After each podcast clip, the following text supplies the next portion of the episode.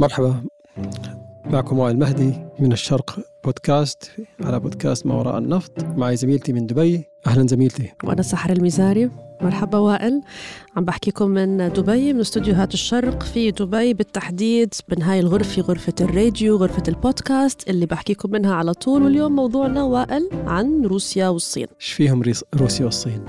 خير إن شاء الله. أوكي. تابعنا بالأيام الماضية زيارة مهمة للرئيس الصيني لروسيا. استمرت على مدار يومين. هاي الزيارة تم الإعلان من خلالها عن مجموعة من الاتفاقيات تم من خلالها الحديث عن أهمية آه، أن يكون العالم متعدد الأقطاب بعيدا فقط عن التركيز عن الولايات المتحدة الأمريكية والغرب لا في الصين لا في روسيا. وبالتأكيد آه، يعني هاي الزيارة المكونة من يومين آه، أثارت حفيظة الولايات المتحدة الأمريكية ويعني قلق غربي من هذا التقارب الروسي الصيني.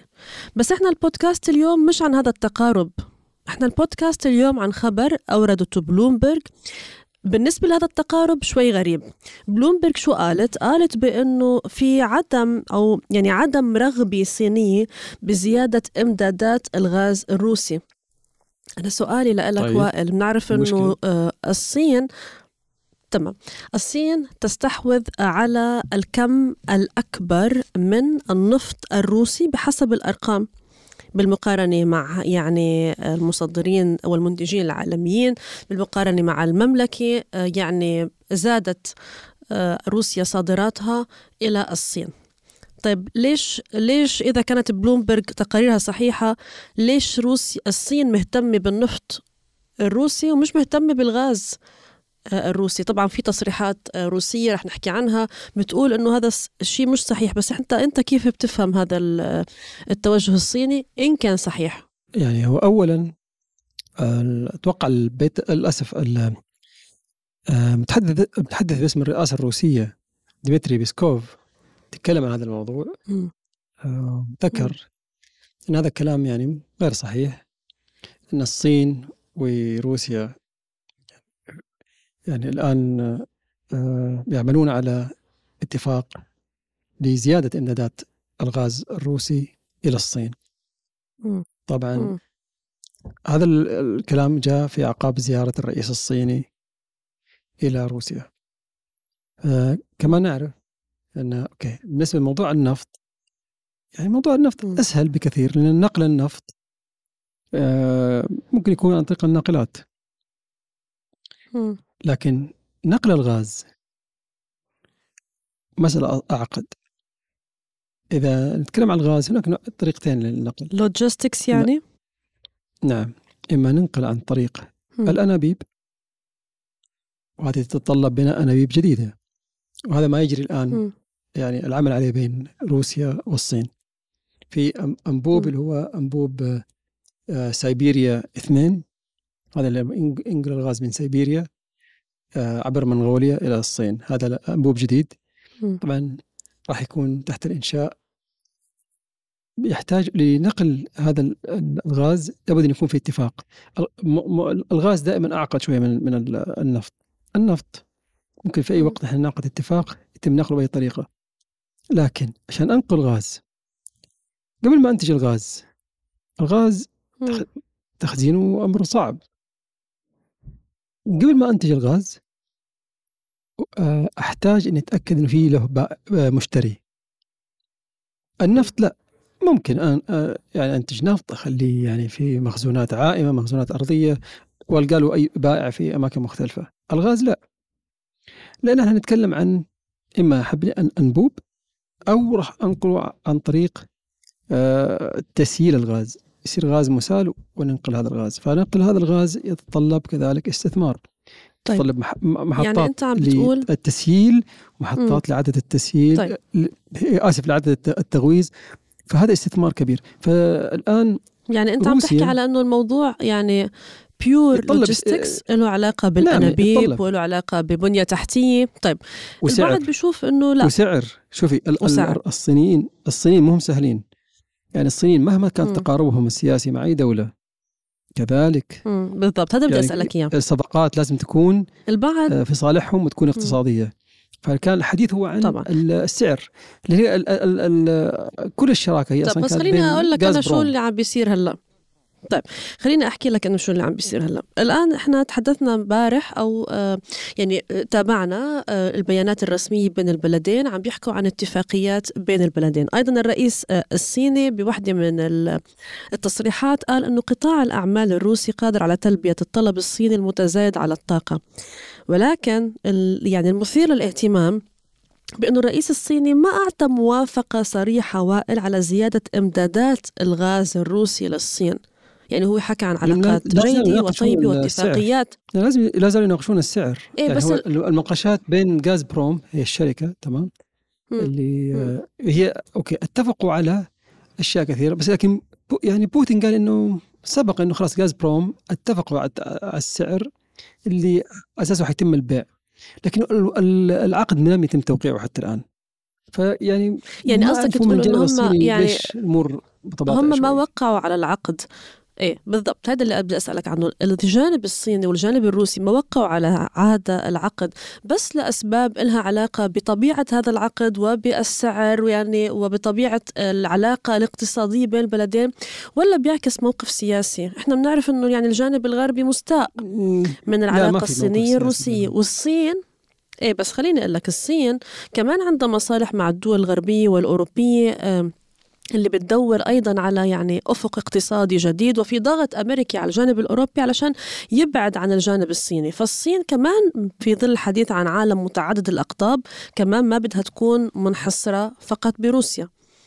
طب قديش هذا الموقف الصيني الآن فيما يتعلق بالغاز بيفرجينا إنه طيب. كمان الصين تبحث عن شركاء طيب لا طبعا الصين طبيعي تبدأ تبحث عن شركاء آه، مختلفين ولهذا السبب الصين وقعت عقد مع قطر آه، كبير جدا للغاز الطبيعي المسال صحيح. لسنوات طويلة.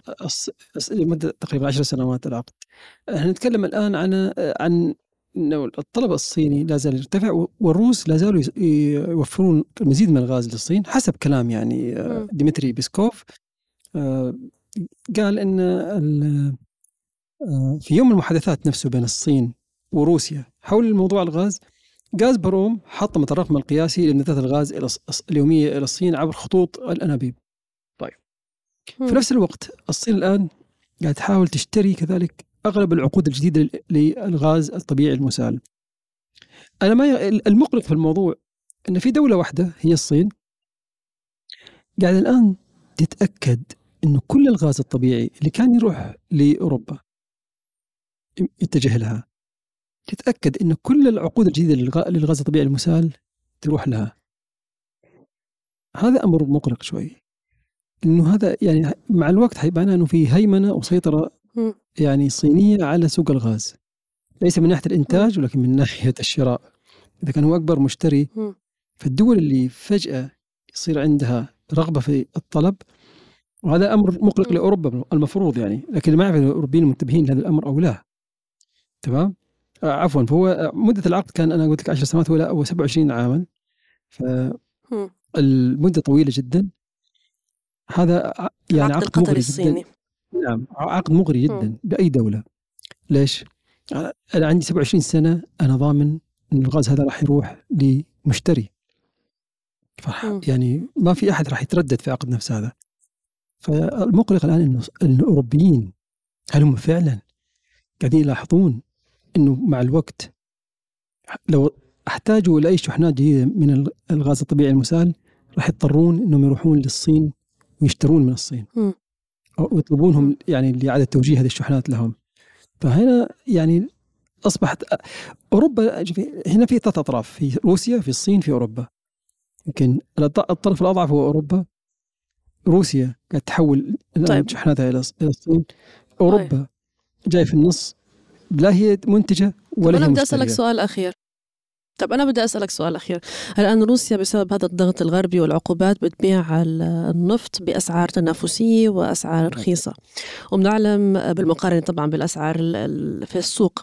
وبنعرف أنه أيضا في ضغط غربي على الغاز الروسي هل روسيا ستقدم أسعار تنافسية في الغاز الروسي من أجل أن تحصل عليه الصين؟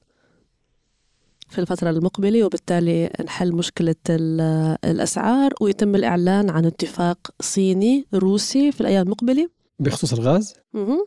أنا أتصور إن ال- okay الموضوع التسعير زي ما ذكر الرئيس الروسي إنه واضح أتوقع هو موضوع النقل الغاز هو غير واضح الآن لأن هذا النقل حيتم عن طريق منغوليا منغوليا. فالظاهر لازم يكون في اتفاق مع منغوليا. يمكن هذا هو شوي اللي اخر الموضوع طيب. آه، الموضوع كله واقف على ال logistics الصين عندها رغبة إنها تشتري وروسيا عندها رغبة إنها تبيع لكن طريقة النقل هو اللي يعني يمكن آه، مصعب الموضوع مم. لكن أتوقع راح يوصلون إلى إلى يعني اتفاق قريب طيب. جدا مع منغوليا عشان يس- يستلمون ال- الخط الجديد اللي هو خط سيبيريا اثنين. بعد بعد هذا حنبدا نشوف تحول كبير في عالم الطاقة أنا وياك اليوم نتكلم. لكن أنا متأكد بعد أشهر من الآن بعد سنة من الآن. سحر راح نشوف عالم جديد من الطاقة. رح يضل ما وراء النفط بعد سنة من هلا؟ والله يعني يمكن نسميه ما وراء الغاز. ما وراء كل مصادر يعني- الطاقة. أو ما وراء كل الطاقة. ما, طيب. ما وراء الطاقة لأن الصراحة اللي قاعد يصير إن ال- أوروبا قاعد تت يعني تفقد قوتها في السوق آه، وفي دول الآن زي روسيا والصين دخلت في عالم ثاني والهند. في تغييرات كثيرة جدا. الولايات المتحدة الولايات المتحدة الآن بدأت تصدر غاز طبيعي مسال تقريبا نفس كمية قطر. خلينا- في تنافس كبير جدا في سوق الغاز طيب. في السنة القادمة. كيف كيف راح يكون شكل هذا التنافس؟ وين راح تنتهي الأمور؟ وكيف راح تكون الأسعار؟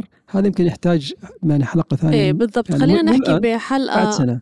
لا قبل السنة وائل وبعد ر- وبعد بعد رمضان. بعد رمضان. في رمضان. طيب، بعد أنا صراحة- رمضان. أنا صراحة يعني في رمضان مشغول دائما يعني أسوي سمبوسة وألف سمبوسة في البيت. ف... بعد رمضان خلينا لي نحكي على ال- عن الغاز. وصلنا لنهاية ما وراء النفط من الشرق بودكاست. ما حتكون مشغولة في رمضان آه، السحر بالسمبوسة؟ يعني أنا أنت- ما بطبخ خطط بعتمد على ثانية؟ سيدتي وأمي بس آه، بكون مشغولة بأسواق الشرق. طيب الله يعطيك العافية. يعني آه، أنت تشغل أسواق الشرق وأنا حنشغل في السمبوسه خلي ما وراء النفط ما بعد رمضان. لا رح يكون عندنا حلقات خاصة من ما وراء النفط برمضان. كنت معكم أنا سحر الميزاري من دبي. وأنا وائل المهدي من الرياض. إلى اللقاء. وكل عام وأنتم بخير جميعا وشهر مبارك على الجميع. كل عام وأنتم بخير.